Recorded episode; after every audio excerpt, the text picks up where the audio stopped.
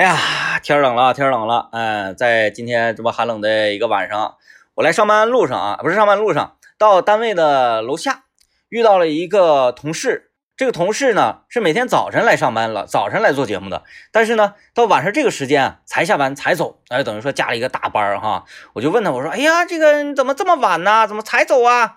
然后他给我的答案是啊，我这不是那个加加班，然后剪了一些节目，然后这个让让让节目更好一些，我就听一听，看看哪有问题。我当时我说，哎呀，这是这这这这这种精神啊，这种精神多么鼓舞人心啊，多么催人奋进，嗯，多么感染人呢。节目刚开始说这些有什么用呢？其实没什么用啊。主要的问题就是想告诉大家，今天我自己一个人做节目，显得好像格外的伟大啊！来吧，欢迎收听今天节目，我是天明啊。张一今天呢，这个家里孩子啊，好像是有一点点生病了啊，给我发照片，我看这个嘴唇啊有点起泡，就是在我。我这人好分析嘛，好分析，好判断，带着孩子去这个化验去了，不知道是什么样的这个问题啊。我的分析判断是这样的，当然呢，他一般在节目里他非常听我的这个分析判断，因为好像不涉及到什么，因为涉及到自己的这个孩子的身体健康，我的给他的分析判断好像他基本上就是完全零采纳啊。我的分析判断是，天冷了啊，天气寒冷了，然后我们屋里的暖气。哎，在东北就是这样，很多这个在中原地区生活呀，或者这个南方啊，呃，但也不能太南啊。你南到三亚去，南到赤道去，就是你冬天也没有什么太多的感觉。比如说像我在成都工作生活的朋友，他就频频的跟我讲说：“哎呀，太遭罪了，太冷了，太难受了，这屋里呀，简直了，就几度啊，冻得自己瑟瑟发抖啊！啊，包括中原地区也是，不没有采暖期。”啊，也就没有暖气儿，家里这是其一。其二呢，窗户不像咱们东北的窗户，这个中间有呃真空层啊，墙呢是空心砖有这个暖房子工程保暖这一系列这些个全部都没有。也就是什么呢？你开着窗户睡觉，比关着窗户睡觉可能还要更暖和一些。对吧？就是这个中原地区、南方地区到冬天的这种尴尬，但是在东北，很多人讲说：“哎呀，东东北太难受了，冬天啊，数九寒冬的，这冻的这这个这个下巴都冻掉了，哎，吐口唾沫到地下直接冻成冰流了。”但是在东北冬天呢，其实一点都不遭罪，家里面温暖如春，现在生活都好了，出门也开车，是吧？哎，基本上。呃，不是有特别多的被冻到，当然呢，除了很多我们那个特殊职业需要在路面上执勤的交警啊，或者是环卫工人啊，或者这个在街边工作的或者生活的，哎，这一系列还是还是还是在冬天挺遭罪的。但是多部分人在家里面感受不到寒冬带给我们的任何困扰，但是有一种困扰。啊，就结合到政委的孩子啊，我我我我家小九他张哥嘴上起泡，什么原因呢？外面冷，屋里暖气啊就开始猛烧，因为要对抗严寒嘛。有的这个现在啊，呃，好像供暖不达标的小区不是那么特别多啊。当然我不能说这个一个都没有啊，一个没有那指定有人跟我说，你看我家温度表啊，才多少度，也是会有，但是跟往年以前是不一样的，呃。达标的特别多啊，不达标的特别少。这屋里暖气一猛烧啊，我们这个就会有一种什么样的现象出现？俩字儿啊，上火。现在我就开始泡各种菊花茶呀，泡菊花水喝呀，然后这个。如果人上火了，可能就会口舌生疮啊这类的，所以我的判断是这样的啊。当然了，政委半句都没有听进去，因为自己家孩子生病，那你听听一个这种满嘴跑火车的人就给你瞎分析，那也对自己的孩子太不负责任了吧？啊，确实啊，到冬天天冷的时候，屋里暖气烧的热，会给我们带来一些困扰。比如说，我就有一种什么样的困扰呢？我出门困扰啊。人说啊，你出门怕冷，不是热，怎么的呢？就是在家里面出门换衣服的这个过程，你看，首先，呃，我家温度计啊都显示是二十七八度，确实有点太热了。有的时候白天太阳一晒啊，屋里都能干到二十九度、三十度，这不扯呢吗？啊，我我要关暖气的话，我就觉得有点对不起热力公司，那我只能是开个窗户，开窗户有点贼，反正就特别困扰吧。啊，这个还不是最大的困扰，最大的困扰就是我要出门了，我在家呢是光不出溜的。啊。那我要出门，我首先我得把我的迪卡侬滑雪内胆线裤保暖这个抓绒裤穿上啊。这条裤子强烈给大家推荐啊！这个在又在节目里带货了啊，的确是我穿了两年，呃，在外面啊，即使很冷的情况之下，它也能起到一个既透气又保暖、贴身的这么一个非常温暖抚摸的效果。哎呀，特别的舒适。首先我穿上它，像今天这种温度，我其实呢还可能要在这个再继续多穿一点嘛。啊，很可能这个朋友们说，哎呀，要不要穿个毛裤？不用，为什么？因为我的外裤是一条优衣库的黑科技，大家可以上网去查一查，非常非常的哇塞，自发热，然后又透气又抗风。你看，这就很矛盾，既透气又抗风，就是这么黑科技。哎，这两条裤子加成加加持的情况之下，我就可以在这个外面冰天雪地里哗哗的奔跑起来啊！我穿上这两样，再开始穿袜子。袜子一套上之后，这个时候我就开始有点发汗了。大家注意，我此时此刻还光着膀子呢。光着膀子情况怎么办？我得先穿个那个短袖 T 恤吧。啊，因为像我这个岁数的人呢，不可能空躺穿帽衫。空躺穿帽衫有一个什么样的闹心的地方呢？就是说，你去到外面啊，或者在这个工作岗位上，你热了，你脱不了。你在办公室你光膀子，你不耍流氓吗？对吧？冷了，哎，说明啥呢？说明你空躺穿帽衫往里呼呼窜风，对吧？这个是绝对不可以的。我里面要穿一个短袖的 T 恤衫，外面穿一个帽衫。穿到帽衫这个时候，我已经大汗淋漓了。哎，这个时候呢，我还要穿棉袄呢。当然呢，哎，说，哎呀，那棉袄出去再穿呗。出去再穿涉及到一个问题，你得穿鞋，穿鞋你得哈腰系鞋带。这个时候棉袄就得扔地下，扔地下呢，我还得在这个门口的一个棍上啊，拿上我的车钥匙、钥匙、工作牌、钱、烟、火。证件，所有的这一系列东西，我怎么装？我得装到棉袄的兜里。装到棉袄的兜里呢？我说我棉袄扔地下，你你不太好装兜里。装兜里，你棉袄如果穿上呢，它又哈了腰，噼里啪啦往下掉，手机啥玩意儿的。所以这个时候就非常的尴尬了。我哈着腰穿完鞋，我拎着我的棉袄，我要在屋里把棉袄穿上，然后把所有的东西、手门啥的都装到这个棉袄兜里。这个时候我就已经接近有点喘不上来气了，满脸通红了，呼呼的冒汗。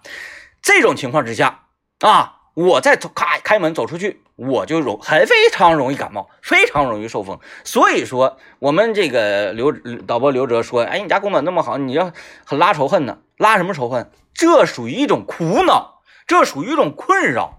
我很容易生病，我很容易被凉风击着，是吧？多难受，多难受啊！这是第一个难受。第二个难受是什么呢？每天晚上我熟睡之后。”第二天早晨起来，原来啊，早晨起来是被孩子的啼哭声、被孩子的哇哇声，哎，给喊醒的。现在不是，现在根本不是，现在是什么？我呀，被渴醒，被干醒，啊，准确都不是渴醒，就是我感觉我整个人都变成木乃伊了，我整个人的水分呢，啊，都被升干。我说我这一阵怎么吃吃的这么猛？完了，体体重还往下降啊，就是因为我躺在这里啊。地暖嘛，哦，往上一轰，把我整个人的水分，哗！你就是如果用这个什么样的滤镜呢？就是那种呃，大家看那个鬼片啊，那个什么抓鬼专家呀，什么什么，他们戴上那个就能看到呃一些我们肉眼看不到的热力呀，或者气体呀，或者说一些什么磁场上的东西。你戴上那眼镜，你看躺在床上的我的上空啊，从我的身上不断的往出散发着这个。呃，水蒸气啊，被热，被灼热，就就像是啥呢？咱们煎带鱼，是不是？把带鱼油烧油温呢稍微的高一点点啊，带鱼啪啪平铺到锅上，是不是？你要不停的煎，煎到啥程度呢？煎到有点糊嘎程度再翻，不粘锅，翻早了粘锅，也就是啥意思？我在那块，我整个人呐都要干的这种状态，这种状态而醒，起来之后就很困扰，很困扰嘛。张嘴说不出话来啊！就喝水，这一口水，第一口水下去，我跟大家讲讲有什么感觉。就是这个水与我的口腔啊、啊食道管啊、咽喉啊一系列的地方，感觉好像没有发生任何的粘连，它没有浸透。什么原因呢？就是呃，以前啊，夏天大地非常干涸的时候，你往地下啪倒一杯水，你就发现这个水它没有浸到土地里。它它流走了，就是什么？它太干了，已经没有办法有这个空隙，水能进去已经到这种程度了。你想象一下，就像是啥木耳，木耳你刚扔进水里，啪一下拿出来，它能开吗？它开不了，需要被水的浸泡。哎，你想想，天天早上起来是多么的痛苦，多么的煎熬啊！所以今天我们的节目要跟大家讨论一个什么呢？讨论一个，你上一次喝多是因为什么啊？你上一次醉酒是喝了什么啊？喝了多少？怎么喝的啊？我们一块儿来聊一聊这个问题。微信搜索一零三八魔力工厂，微信搜索一零三八魔力工厂啊！我们来听一段广告，广告之后继续今天节目。来吧啊！欢迎各位继续收听。今天我们来说一说，哎，你呀，距今为止啊，最近的一次喝醉啊，就嗯，昨你你，我尽量还是说那个那啥吧，就这两天就别算了啊。比如说，哎，这个上周、大上周，或者说有这么一个特殊的事儿啊，这种类型的让你记忆犹新的一次喝醉啊，最近的一次喝醉是拥有点啥？跟谁喝的？喝的啥呀？喝多少啊？来一块来晒一晒，微信搜索一零三八魔力工厂。呃，对于当然对于很多人来说，喝醉需要旅游吗？喝醉需要什么特殊的这个人员构成啊，或者日子吗？啊，还需要什么样的这个好酒吗？什么都可以是自己喝醉的理由啊，但 是对身体非常的不好了，这就啊，今天我们就来说一说这个，因为。作为男同志来讲，哈，多数都特别喜欢喝酒，但是女孩也有很多喜欢喝酒的啊。如果是适量，那还好啊；如果不适量，你就感觉非这个人非常的狂放，非常的不羁。所以今天给我们的不羁，给我们的狂放找一个出口，找一个理由，就来说一说你上一次喝醉是什么时候啊？用点什么？哎，其实啊，这个很多人说什么叫做喝醉？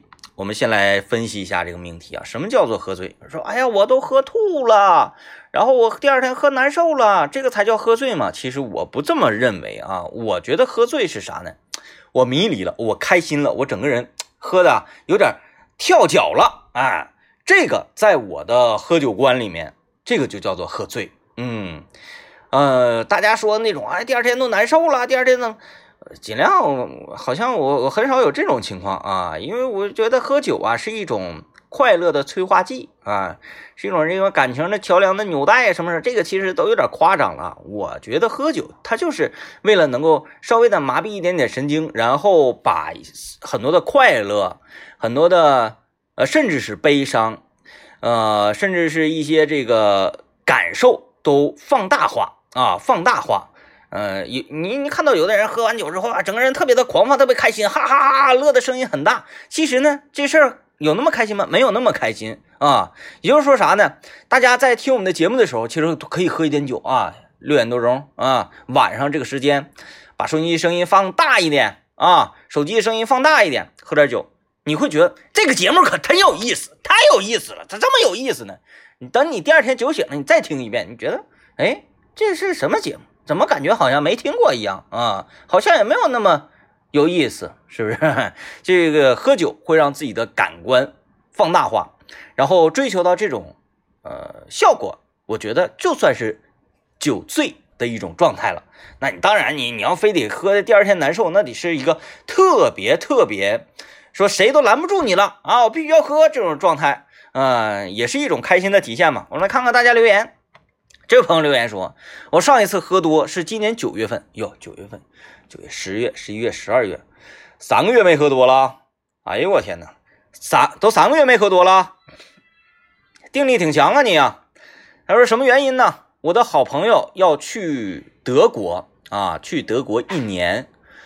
我们兄弟几个，呃，每年呢，暑假或者过年呢，都会聚在一起聚一聚的。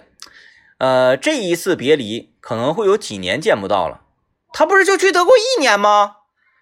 怎么的不回来了吗？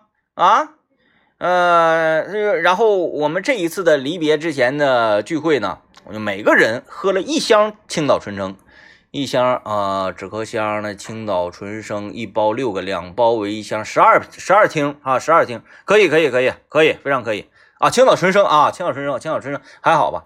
因为这个酒呢。稍微有点淡，来吧，大家关于啤酒各种问题啊，欢迎大家来问我。说，哎呀，天明，那你说啤酒说的这么有权威吗？你可以你可以去上网看一下我写的关于啤酒的这个流水账啊，看图说话。欢迎来到黄水王国那一篇文章，点击率非常的高啊，也是我从小从初中开始一直到现在，也不是说每一次喝酒或者见到每一次酒我都拍照片的啊，就是想起来拍啊，想想就是因为我觉得青岛纯生这个酒啊，在这种聚会上一定要喝这种酒，为什么？它淡，它特别淡啊，呃。就是咱们喝的就是青岛纯生，属于水啤。喝水啤就有一个特点，它度数没那么高，但是每一次啊，咣当咣当一杯一杯的周，就非常有气势。这种气势会带动这个聚会的气氛，所以这种必喝多的重醉局，呃，我觉得你们选青岛纯生还是一个比较明智的选择。你们如果选地产大棒，每人来一箱，首先地产大棒一箱是二十四瓶啊，那么且俩人一箱，一人喝十二瓶，嗯。够呛能喝了，就这么讲吧啊。首先，我对青岛纯生的印象是这样，它会让我们第二天没那么特别的难受啊。当然，你喝你啥酒再淡，你喝你咚咚咚，你你你喝五十瓶，它第二天也是难受啊。只不过是相比之下，程度比其他的酒五十度五十瓶要稍微好一点。他说我当时喝完了啥事没有，我还跟他们打车呢。我到家之后躺下就不行了，开始吐啊，就想吐。第二天给我整特别难受，啊，就是来吧，今今天所有关于喝酒的任何这个问题啊，啊，关于啤酒的这个种类的问题，什么时候应该喝什么酒，这个酒它怎么回事儿，欢迎大家啊都发微信来咨询我，微信搜索一零三八魔力工厂啊，我呢就是。知道多少就说多少，我也不可能说什么都知道。我如果说关于啤酒什么都知道，那我可能就上酒厂上班了，对吧？我们先来听一段广告，广告之后给大家来讲一讲，这位朋友遇到这种情况，喝了一箱青岛纯生，中途啥事没有，完事儿给大家打车呢，为什么到家就开始想吐了？这个事儿，然后而且第二天难受了，这个事儿我给大家好好讲一讲啊，嗯，也给大家讲一些如何规避这种情况发生的呃一些个妙招啊。先来听广告。那么呢，这个正在荔枝上听节目的小伙伴啊，各位室友们，这个相信你们都关注五零幺的南青五聊的微信公众号了吧？啊，也都看到过我曾经写那篇，欢迎来到黄水王国那这个文章了吧？所以说，是不是对我还是很信服的？关于啤酒、黄水这一块啊，所以呢，这个大家有什么问题，也可以在这一条呃音频呃这一期节目在荔枝的这个页面上给我留言啊，留言我一定会尽可能的回复每一位朋友在荔枝上给我的黄水问题啊。来啊，欢迎各位继续收听，我们来看看。大家留言嘛，今天主要来解决各位黄水之友啊，呃，也解释一下，我这个人习惯于把啤酒叫为黄水啊，也觉得可能可爱一些啊，然后呢又。淡化了酒给我们带来的那种恐惧感。黄水，你看多可爱啊，多可爱！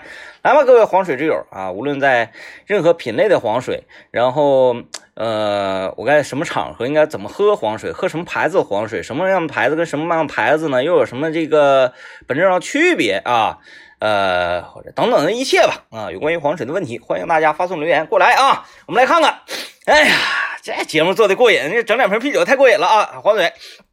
啊，我看这位朋友留言说：“主持人好，为什么我喝任何种类的黄水我都头疼呢？即使喝一杯我也疼啊！这种情况，那首先我得问一下你，如果是你喝白酒或者葡萄酒啊，或者是这个洋酒啊，像什么伏特加呀、野格啊之类的这种类型的酒，是否也头疼？”那如果也头疼的话，这个问题你就没有必要问我了，那就是酒精不耐受啊，呃，那就是不能喝酒。你喝完，就就这个对对酒精的反应特别特别明显，特别明显。所以这类人呢，那那就就就特别好，太好了，因为你的身体告诉你不能喝，你使劲你喝你也喝不了，因为你难受，你根本整不进去啊。为什么就是很多人烟戒掉，怎么戒掉？是因为自己的身体不行了，哎，我抽一个烟，我不是说，哎呀，我抽烟好像挺得劲的，我抽一烟我嗓子疼，我抽一烟我难受，我抽一烟我恶心，我原来我那么爱抽烟，我现在我一抽就恶心，这么戒掉的。啊，多数人戒戒烟是这么戒掉的。还有呢，就是这个家里人啊，给你一个呃，或者你特别爱、特别在乎的人，跟你讲说你不能再吸烟，你再吸烟怎么怎么着，怎么怎么着啊？呃，所以你的身体直接帮助你远离酒精，这是一个太好的事儿了。那你说，如果第二种情况，你喝白酒、喝葡萄酒啥都没事儿，但是喝啤酒脑瓜就疼，为什么呢？可能是因为你对麦芽糖的这种麦芽糖不耐受。啊，对麦芽糖不耐受。哎呀，这这这这这这种这种这种人，我这这种情况，你这种病遇的太多了啊，遇的太多了。呃，我们来看看这位朋友留言啊，这位朋友说，为什么男人都那么能喝啤酒，而我作为一个女孩子，我就能喝两罐啤酒？哎，女孩喝两罐不善了啊，女孩喝两罐不善了。我觉得女孩女孩能喝两瓶啤酒就已经是够场面，在场面上能能。能顶一下了啊，但是呢，喝两瓶有喝两瓶的尴尬，就是大家哎，同事也好啊，同学也好，一聚会，一看啊，你能跟上点节奏，但是呢，别人喝一杯，你可能半杯，然后换一个比较呢的人提酒，比如你们老板提酒的时候，你一杯咔还能周掉，然后还能跟上一段，大家就会默认说，哎，这个女生能喝酒，然后呢，他们就会。不断的围攻你呀，或者或者达不到围攻，就是每一次提杯都想带着你，你一不干呢，就觉得你好像是在故意留留体力，明白吧？明白这个意思吧？故意在保存实力，觉得哎你这人不实惠，所以两罐啤酒两罐啤酒的尴尬，我就能喝两罐，我就能喝两瓶，但是呢，很多人觉得你能喝两瓶，你就能喝四瓶，能喝四瓶就能喝八瓶。很多人会给你下这样的定义，其实能喝两瓶，莫不如就是啥呢？我就不能喝，但是呢，你能喝两瓶啤酒，在家里是非常开心的。家里的聚会呀，然后跟自己老公有时候看个电影啊，哎，一起能稍微跟一跟节奏，是一种非常非常和谐的画面。那关于你问的这个男人为什么那么能喝啤酒，原因非常之简单，就是性别特定属性的原因。什么意思？我不讲男人跟女人的生理结构给带来的对酒精的耐受度，而讲究的是什么心理因素？什么心理因素？就是现在啊，呃，虽然说讲究的男女平等，但是很多的场合，女人做这个事儿。男人做不得，但是男人能做的事儿，女人又不太好做。就比如说在酒桌上这种，哎，五五喧天，五五喧天，女孩子一整不矜持啊。从小呢，我们就有这样的一种那个正确的啊知识灌输体系，就是说女孩子我们要大家闺秀，我们可以泼辣，但不能虎的抄的，对不对？哎，这就导致了我们在情绪的根源是抵制这种啊推杯换盏的。那你如果说，当然没有史史实考证啊，我们把历史退回到母系时母系社会啊，母系社会就家里掌事儿都是女人，外出的这个什么什么都是女人，女人当这个部落酋长，女人来管控这一切，女人去出去摆事儿什么什么的这种情况，我觉得当时啊，可能那个时代还没有酒，如果有酒的话，男人。对酒对酒的这种呃这这这种呃喜欢的程度啊，或者是这个能力值啊，会大打折扣。而女人在桌上喝酒的时候，才会是主力军啊。这是我的个人的一个小小的推测啊，呃，不一定准确。但反正你们常听我节目都知道，我这人就愿意分析啊，就没有什么科学理论。来，我们继续来看这位朋友啊，时间有点来不及，我们先来听一段广告，广告之后来看看这位朋友提到的。泰山原浆和大乌苏，还有沈阳的老雪这几款啤酒，在市面上又是什么样的一种位次以及各自的风格啊？大家好，这是宝石 GM 你的老舅，欢迎大家收听天明和张一主持的麦克风了。他们二位呢，就是广播站最闪耀的灯球，希望大家多多支持天明张一，支持麦克风了。哎，这也是我在喝酒这个事儿上一个特别特别合手的伙伴啊，现在非常火爆的宝石啊，嗯，来吧，哦，我们继续来说大家，不说他，啊，这个来看看各位的留言，啊，这位说啊，刚才。我们要解决这个问题，这位朋友这么说的：说到黄水，我觉得泰山原浆和大乌苏都是不错的选择，但是我最爱的还是沈阳的老雪啊。呃，沈阳老雪呀，我在这么多年的呃喝黄水水啤的经历里面，我给他的分儿打的是最高，不是不是最高啊，就是说这个酒被我誉为就是黄水毒药啊，太有劲，嗯。啤酒的一个麦芽香啊，是完全没有。你起开盖，你就闻着就有一股非常大的那个酒酒酒精的味道啊，那种反反正反正这个酒实在太可怕了。有人这么讲吧，如果说你能喝一，你能喝十瓶啤酒，如果喝老雪的话，可能喝三瓶四瓶嘛，嗯，就有点就有点要耍酒疯了，可能有点晃荡了。我这这这我我我实实实战经历啊，这是我的实战经历啊。大家可以去感受啊！我来说一下前面这位朋友提到的泰山原浆跟大乌苏啊。我先说泰山原浆，泰山原浆这几年在全国非常非常的火爆啊。为啥呢？就是因为它之前出了一个泰山七天，呃，瓶容量是我如果没记错的话，七百五还是七百二十毫升的大的这种呃瓷瓶啊，不，它它是玻璃瓶，但是颜色呢是褐色的那种瓶啊，然后里面呢有很多的杂质。当然，括弧是好杂质，也就是说，呃，啤酒花啊，或者是粮食精啊，都是可食用的那种啊。这个啤酒呢，保质期只有七天，嗯，可以说是非常的火啊。当然呢，它还有很多其他系列，比如说提到原浆，还有泰山二十八天系列，还有这个普通的泰山什么将军呢，各种的子品牌啊。就是是有有是，反正那个质量参差不齐吧，参差不齐。当然呢，我个人定义就是泰山的七天，它这种酒介乎于啊精酿啤酒和水啤之间的一种酒，它不像水啤那么水啊，就是咚咚咚咚咚，然后很多利尿剂灌大肚子啊，然后反正也也挺也挺迷糊的，气氛好。它又不像精酿稠度那么高啊，什么 IPA 啊什么那种啊，咣咣你喝两瓶就有点。那啥了，像世世涛那种那么苦，又不像那个，它是介乎于这两类啤酒中间的一种，所以我我特别喜欢。但是泰山其他的这个子品牌的话，就参差不齐啊啊！大乌苏和泰山完全是两回事儿，大乌苏和沈阳老雪是一回事儿。哎，就是这一年也是特别火，在各大超市你都能看到了啊。呃，原产地呢是在新疆啊，乌苏啤酒嘛啊，新疆乌苏啤酒。我们会下意识的理解，这个酒啤酒，尤其是啤酒好不好，水很大的关键啊。新疆的地方的水源可能会更加的清澈清澈一些啊。而这个酒劲也大，再加上它瓶也大，瓶好像是六百六百六百二十毫升还是六百呀？啊，记不太清了，反正差不多那样嘛。它为什么要大乌苏？就是因为瓶大，再一个劲儿。没有老雪那么狠，但是也比普通地产啤酒要大一些，要大一些。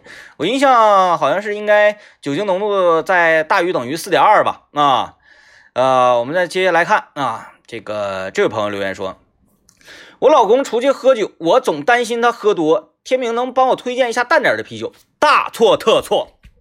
这种情况之下，你担心他喝多，你就不要给他推荐淡一些的啤酒，因为啥呢？老爷们喝酒在外面有点一喝，这个淡还是浓。他自己一下就能品味出来，但他就知道这个喝没有事儿啊，没有事儿，这个就有点像温水煮青蛙，哐哐哐也没有事儿，哎，就告诉自己，哎，这个酒淡，稀了咣当的，跟水一样，就呼呼就喝呗，很容易喝的很多，第二天他很难受。啊，伤了胃。你反倒应该推荐他啥呢？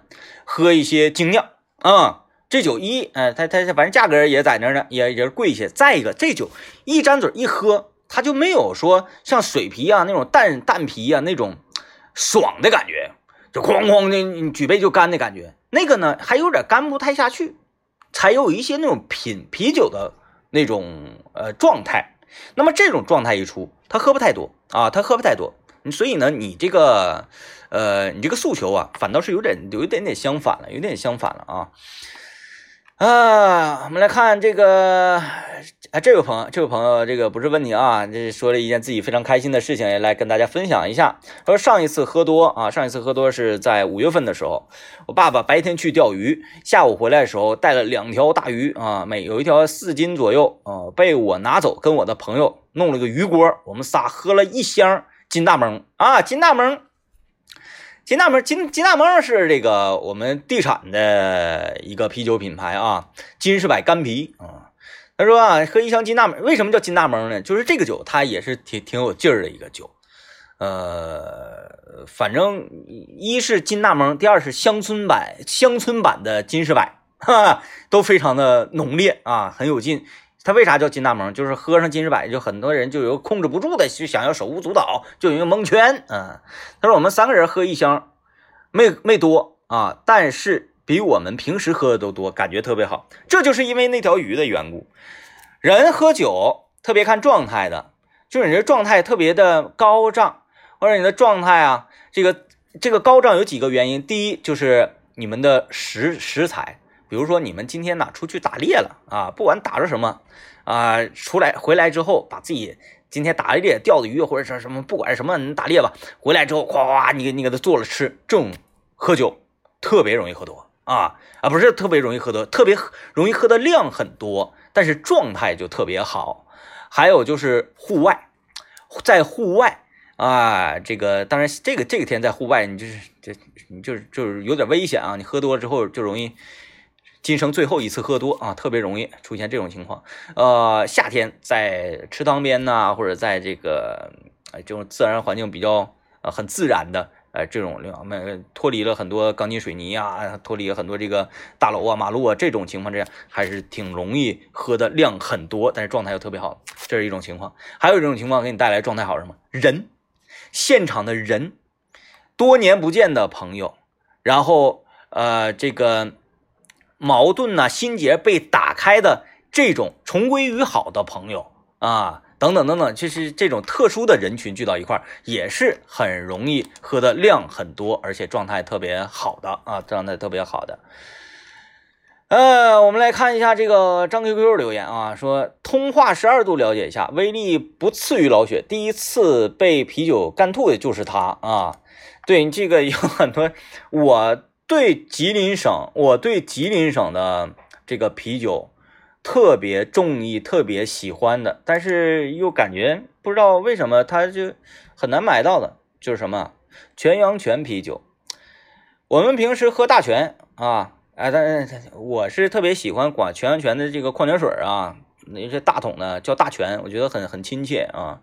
全阳泉大泉我们都知道，你买矿泉水，这这咱咱吉林省的不二选择是吧？